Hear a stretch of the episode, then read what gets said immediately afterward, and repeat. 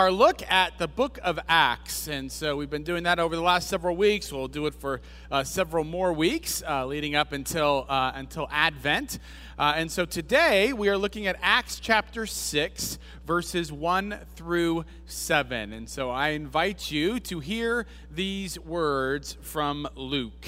Luke writes, Now during those days, when the disciples were increasing in number, the Hellenists complained against the Hebrews because their widows were being neglected in the daily distribution of food. And the twelve called together the whole community of the disciples and said, It is not right that we should neglect the word of God in order to wait on tables. Therefore, friends, select from among yourselves seven men of good standing, full of the Spirit and of wisdom, whom we may appoint to this task, while we, for our part, will devote ourselves to prayer and to serving the word. And what they said pleased the whole community, and they chose Stephen, a man full of faith and the Holy Spirit, together with Philip Prochorus, Nicanor, Timon, Parmenas, and Nicholas, a proselyte of Antioch. And they had these men stand before the apostles, who prayed and laid their hands on them. And the word of God continued to spread. The number of the disciples increased greatly in Jerusalem, and a great many of the priests became obedient to the faith. Sisters and brothers in Christ, this is the word of the Lord. Thanks be to God, and let us pray. God, we come to you this morning with the grayness outside and the knowledge that the temperatures are about to grow cooler and the season of autumn coming in more full thrust. And we thank you, Lord, that you are in the midst of those things that are green and growing, just as you are in the midst, Lord, of those things that seem to be gray and dying. We are reminded, God, that it is oftentimes in the death where new life can be born. And so we pray this morning, God, that you would be with us, that you would open up our eyes and our ears and our hearts to the places in which you are bringing new life and I pray, Lord, that the words of my mouth and the meditation of all of our hearts will be acceptable in your sight, O Lord, our strength and our Redeemer. Amen and amen. So, when I was growing up, I was uh, pretty restricted to the television shows that I could watch uh, by my parents. And so, you know, nothing that was too violent, nothing that was uh, too risque. And so, I was had a very kind of select uh, few shows that I could really watch. And which is why it's somewhat surprising to me then, as I reflect back on it, that my parents let me watch what would become one of my favorite uh, uh, uh shows as a child. Now, you remember this was the 80s, and so uh, I'm not going to tell you what it is. I'm just going to give you the theme music to see how many of you can get it, okay? All right, you ready? Are you ready? Okay, this is big time. All right, here we go. Dun, dun, dun, dun, dun, dun, dun. The A team it is. Nicely done, Mr. Neiman. You win nothing but applause um, from me. And so the A team, right? Everyone remember the A team? There you go. The people my age are like, yes. Everyone else is like lame, right? But the A team was phenomenal. I mean, for a little boy or a young boy, um, the A team had it all, right? I mean, it had, had a great list of characters, right? You had Face, who was the handsome guy, right? You had the, the slightly insane guy named Murdock. You had the, uh, the, the boss man, Hannibal, right? Always had that cigar in his mouth. And then, of course, that's right. Now, Mr. T is not the actual name of the person, it's B.A. Baracus. That's exactly right, right? And played, of course, by everyone's favorite jewelry clad Mr. T. I mean, it was awesome. I mean, this show had, you know, it had a, had a, cool van. There was no minivan here. This was a legit van that could do lots of cool things, and there were explosions, and there was always adventure and fear. I mean, it was fantastic, right? This was an excellent, excellent show in my mind. And so I always uh, waited with eager anticipation whenever it would come out, right? Every week I was always very, very excited. So, about two decades or more, perhaps even later, uh, after it had made its initial run, uh, I started seeing some reruns for it. And I hadn't watched them, and so I decided, you know what, I'm going to go back and I'm going to look at some of these reruns and, and just remember how great of a show it is. And so I did. And there was something very peculiar. Well, there was a lot of very peculiar things that you notice as an adult that you don't notice as a kid. But one of the most peculiar was this that no matter how many explosions there were, no matter how many accidents there were, no matter how much violence there was, that no one in the A team, no one ever, not just the A team, no one in the show at all, no one ever died.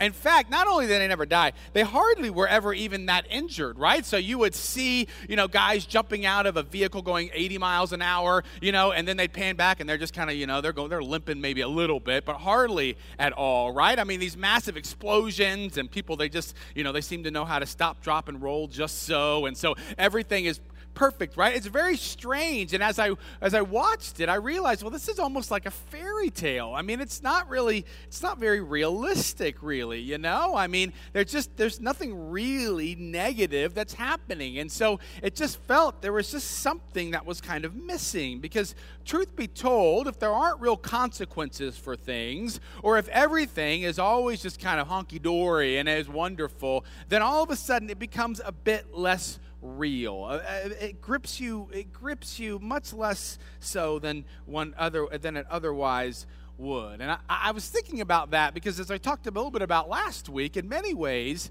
uh, the first four chapters of Acts can almost see, seem A teamish like. Everything is just wonderful and perfect, right? People are speaking different languages. That's great. You know, thousands of people are becoming followers of Jesus. The, the, the, the, the lame are beginning to walk, and everybody's selling things, and there's everyone has need, and it's all just kind of almost too perfect. And you begin to wonder, well, is this even true? But then, of course, if you were here last week, you recall there was Ananias and Sapphira, right? And that all of a sudden got real fast, right? And so that's like, oh, okay, well, maybe everything isn't so rosy. And then, of course, this week, again, we have a bit of controversy.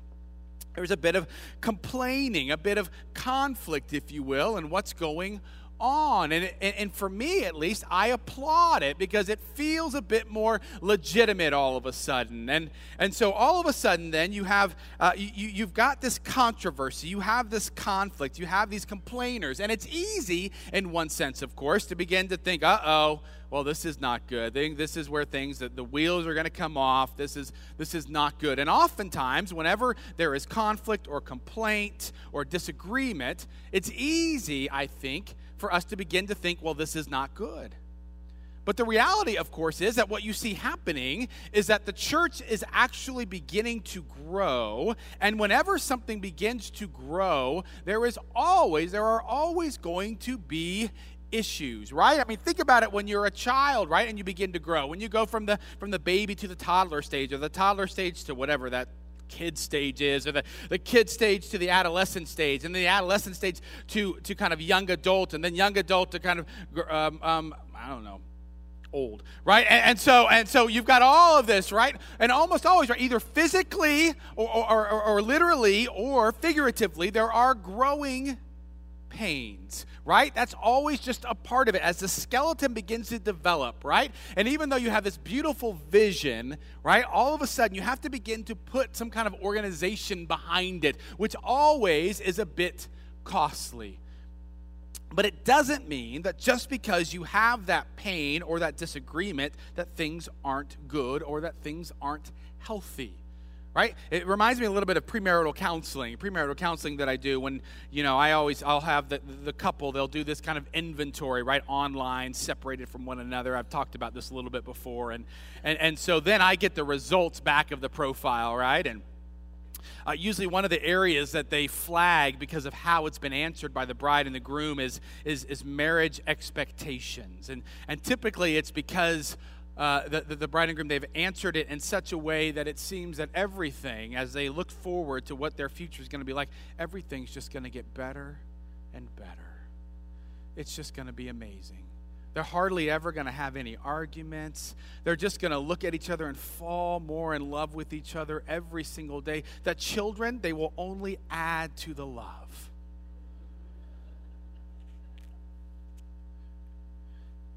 That everything is just going to be picture perfect and ideal, right? That they'll be running hand in hand amongst the flowers and everything will be great, right? And and I, you know, look, let's be honest, right? I mean, there's eh, that's better, right, than if they predict that everything's just going to be a nightmare, right? And as soon as we get married, this is going to be brutal, right? You don't want that either, to be sure. But the problem is is when you are too naive going into something, into some kind of new commitment, if you will, that then whenever trouble comes, whenever there's disagreement or conflict or complaining, which will always happen in marriage, right? Better answer that right, or you're in trouble, right? Whenever, or you're just not talking. Uh, so whenever that happens, right, then all of a sudden you're like, well, this is not right. This is not good. Um, you know, this is not the way it's supposed to be. Everything was supposed to be perfect. We're just supposed to fall in love with each other more and more and get along more and more, and everything's supposed to be great. And all of a sudden, then, if you begin to think that that's the way it's supposed to be, and it's not, then you begin to wonder, well, maybe this isn't the right marriage, and maybe we shouldn't do this. And one of them wants to bail more easily, right? Well, the same thing happens in the church, I think, as well. Is that is that you think, well, no, the church is supposed to be perfect. It's supposed to be like Acts one through four. It's supposed to be amazing and wonderful. And whenever there's disagreement or conflict or anything like that, and they think, well, oh, we've lost it. That's not good. You know, where actually it might very well be a sign of health that you're growing and that as a part of that, you're going to have some struggles, right? And so, I first of all, I want us to know that when we see this in Acts and we see, uh, oh, well, you got some disagreement here, that that's actually a good thing. Now, another thing that helps us to see that this is a healthy event is the, the, the topic that they are discussing. You see, the, the, difference between there being a healthy conflict or healthy complaints and unhealthy oftentimes is around what it is that people are arguing or complaining about, right? So if I were to do a family feud, I thought about this. If I were to survey 100 people about their church, let's say even about ZPC, it doesn't matter. Let's just say, uh, actually, let's just say church in general.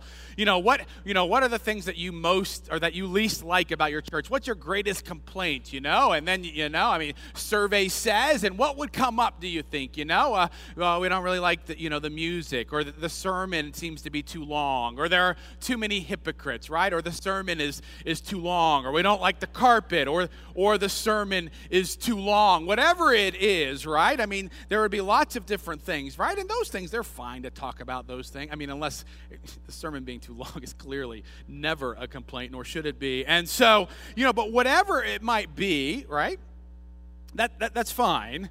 But you want to make sure that what you're actually disagreeing about are things that are really core to who the church is and to its witness right? And what are they complaining about in Acts 6? They are complaining because there are widows, Greek widows, it seems, in particular, who are not being fed, who are not being taken care of. And that is a good complaint.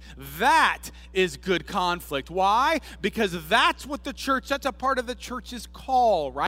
What does James say? James says that you need to take pure religion is that which takes care of orphans and widows. That's exactly right. This is a core of what it means to be a witness of Jesus Christ is to make sure that we are living in community and caring for those that are in need. And so this is good, right? One of the first things is that this is good. It's good that they're wanting to talk about something like something that is critical and important. Now, just because it's an important issue and is core and should be talked about, that does not, of course, mean that the church or families or whomever always do it well, always go about that in a healthy way.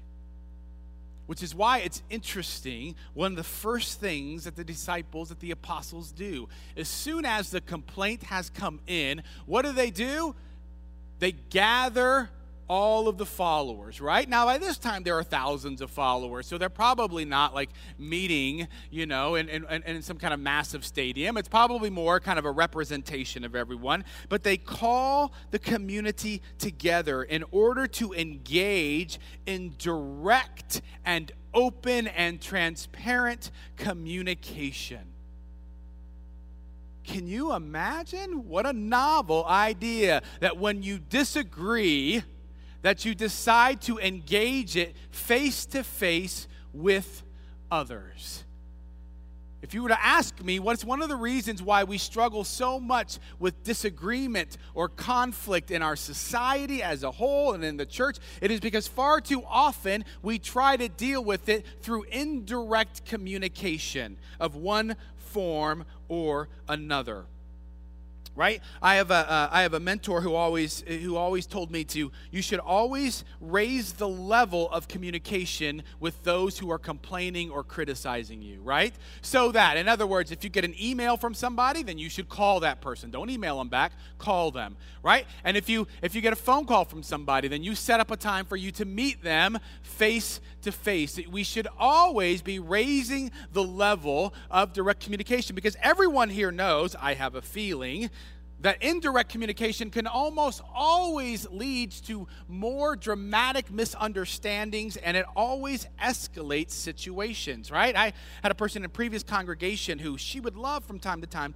to send me these emails full of vitriol if you will right? And she'd send it off and she'd hit enter and i'd read it you know and i'd be like oh my goodness this is horrible. I mean I, am horrible. And you know and i would be i'd be thinking about it and so then i would call her right? I'd raise it one level and I'd call her and I'd be like, hey, you know, what is this? And she'd say, oh, well, it wasn't really that big of a deal, you know? And I'd be like, Are you kidding me? I couldn't sleep last night, right? And, and, and, and so when you called me an idiot, that wasn't that big of a deal, right? And, and oh, well, you know, you're, no, you misread it. No, you can't misread that, right? And of course, I'm not perfect either right? I mean, there have certainly been blogs or Facebook comments from time to time where I typed out something and sent it and felt really good about myself, but they were things that I would never have said if I were face to face with someone, right?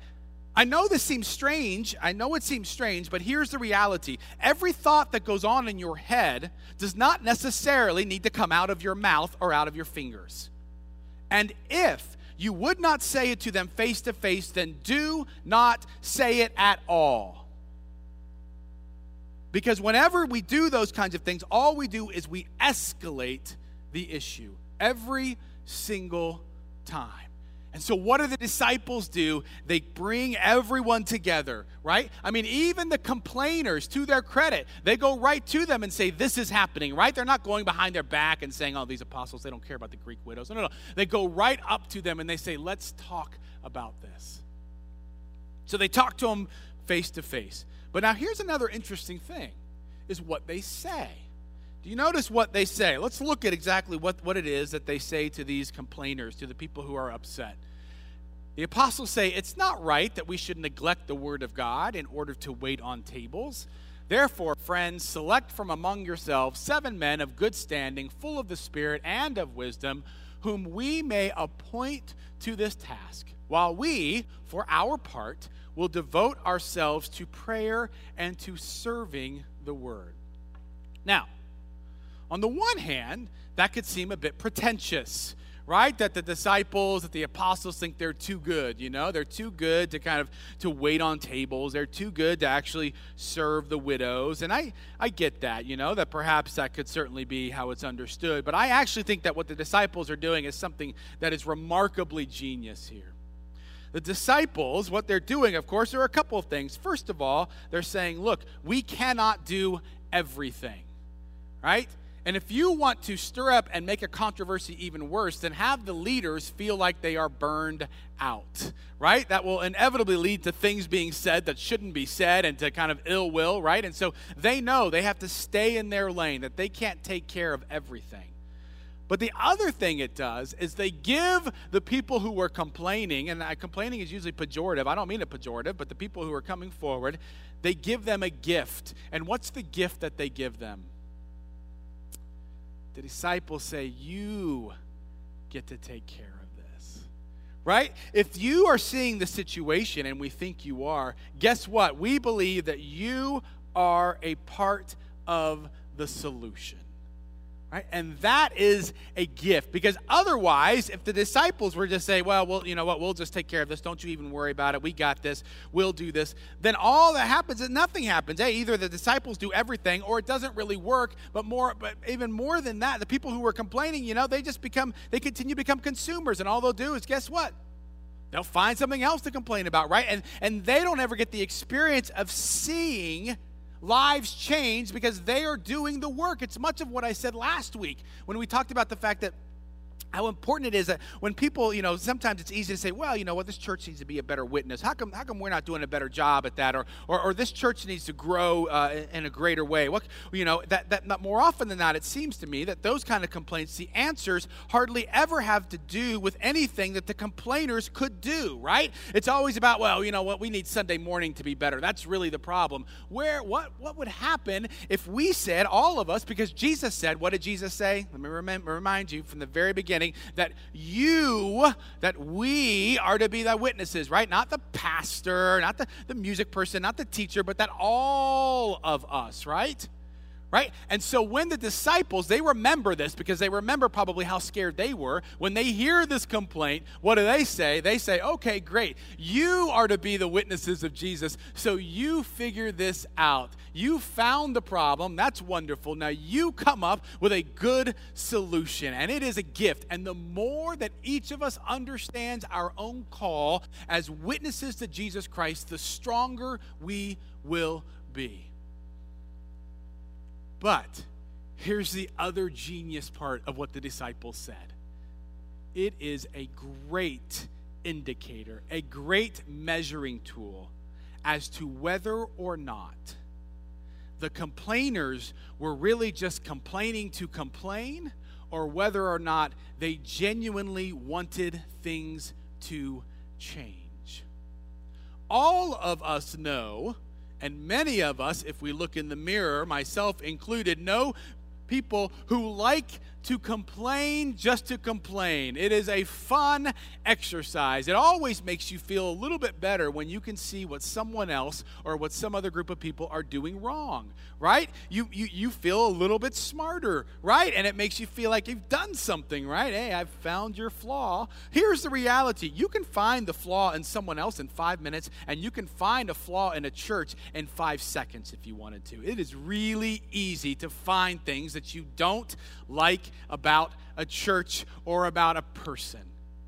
The real question, of course, and this is what the disciples were wondering here, I have a feeling is okay, if this is important enough to you, then we'll see whether or not you're actually willing to do something. Right? And to the complainers' credit, what did they do? They said, okay, we'll do it. And they found seven people, right? They didn't come back and say, well, I mean, it's not that big of a deal, I guess. They don't really need to eat, right? They didn't say, oh, well, you know, you guys are the leaders. Why would we do this? No, no, no. They say, okay, great. Let's take care of this right? And so this is this beautiful scene, right? Where, where they come in and they say, okay, we found them. And did you notice that they're all Greek speaking? You know, they all have these kind of Greek names, all but one of them, right? And so they find people amongst themselves who are willing to go ahead and take care of it. And that is a beautiful thing. And what it reminds us of is something that happened last week. This is the problem with splitting up passages, but if you think sermons go long normally, think about if I had to preach from all of Acts. Just reading it would take at least three hours, I would think, or two hours. I don't know. We could we could try sometime if you wanted to. But what did it say last week? It said that they were all of one heart and that's what I thought it was too. But it's soul, right? It's, it's soul, right? But it's all the same thing, which means this that they were thinking about one another, that they were in community together, right? And that is also a massive difference in how we deal with disagreement and with conflict.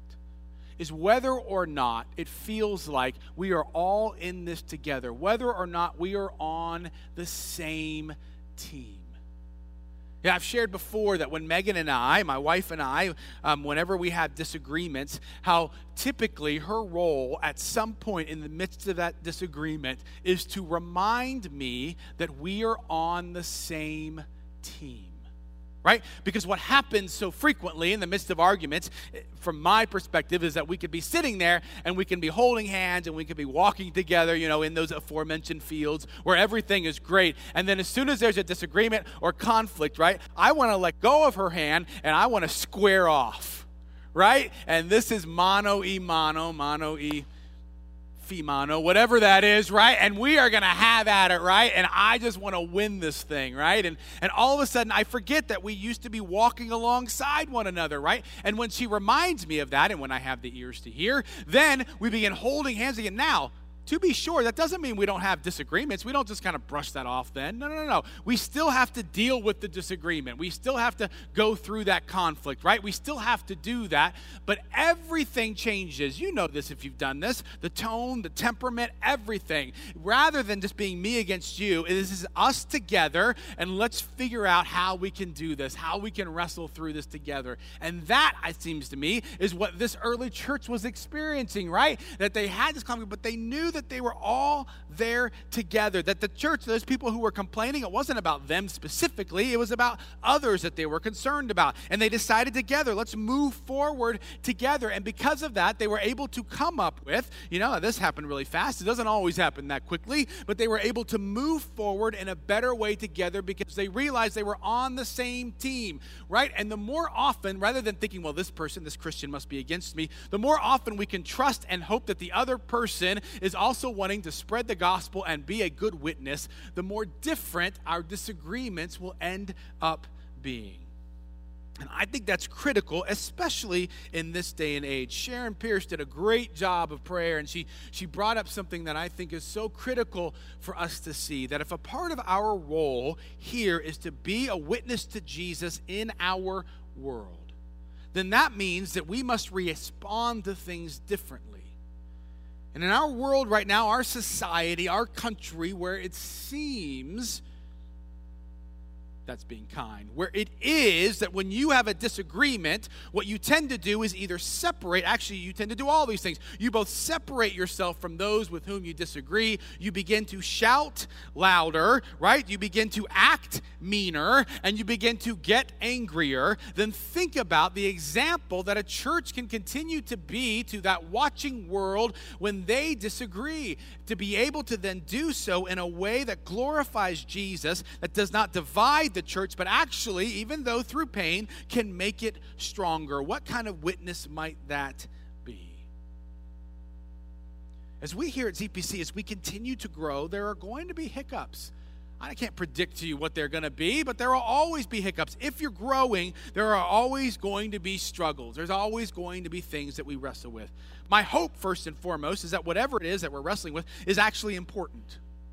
Right? That this is not just your own preference right? That we're not fighting over the color of the carpet or whatnot, right? I mean, that's fine, I suppose, but it's not that interesting, really, right? And not that important to the witness, right? That, that, that, that there's something important, but that we do so, and when we do so, we do it directly. We do it face to face. We talk face to face with one another, right? And we do so in such a way that it's very clear that we are on the same team, that we are all trying to grow closer and closer to Jesus the more it seems to me that we are able to do that, to learn that, and to be able to grow into that, the more the mission of Jesus Christ is going to be able to move forward. So, my hope and my prayer, sisters and brothers in Christ, is that whatever situation it is, maybe for you, maybe it's your own personal situation, maybe it's a family member or a spouse or a parent or a child, whatever it may be my hope and my prayer is that as we look at these people in Acts 2, as we, or Acts 2, and Acts 6, as we look at this early church, that it might be a way for us to see what it means to be shaped more like Christ in the midst of disagreement. And in a world where it seems to be unable to know how to disagree well, may we be an example of what it means to grow more like Christ, even in the midst of our own conflict or our own struggles.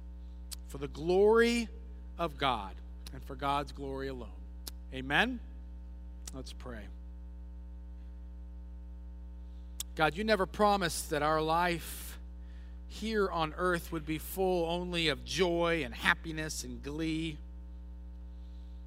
In fact, quite often you say that we need to carry our cross. With great frequency, Lord, that means that we need to put our own desires at bay for the furthering the mission of you as Jesus Christ. So I pray, Lord, that whatever situation it is that folks are facing today,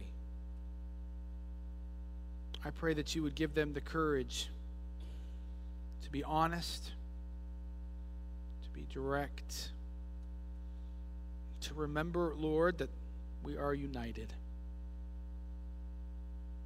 That your word might continue to be spread, that the number of disciples might continue to increase, that we might see more and more of those, Lord, who once followed the ways of the world to follow Jesus the Christ who died and was raised again.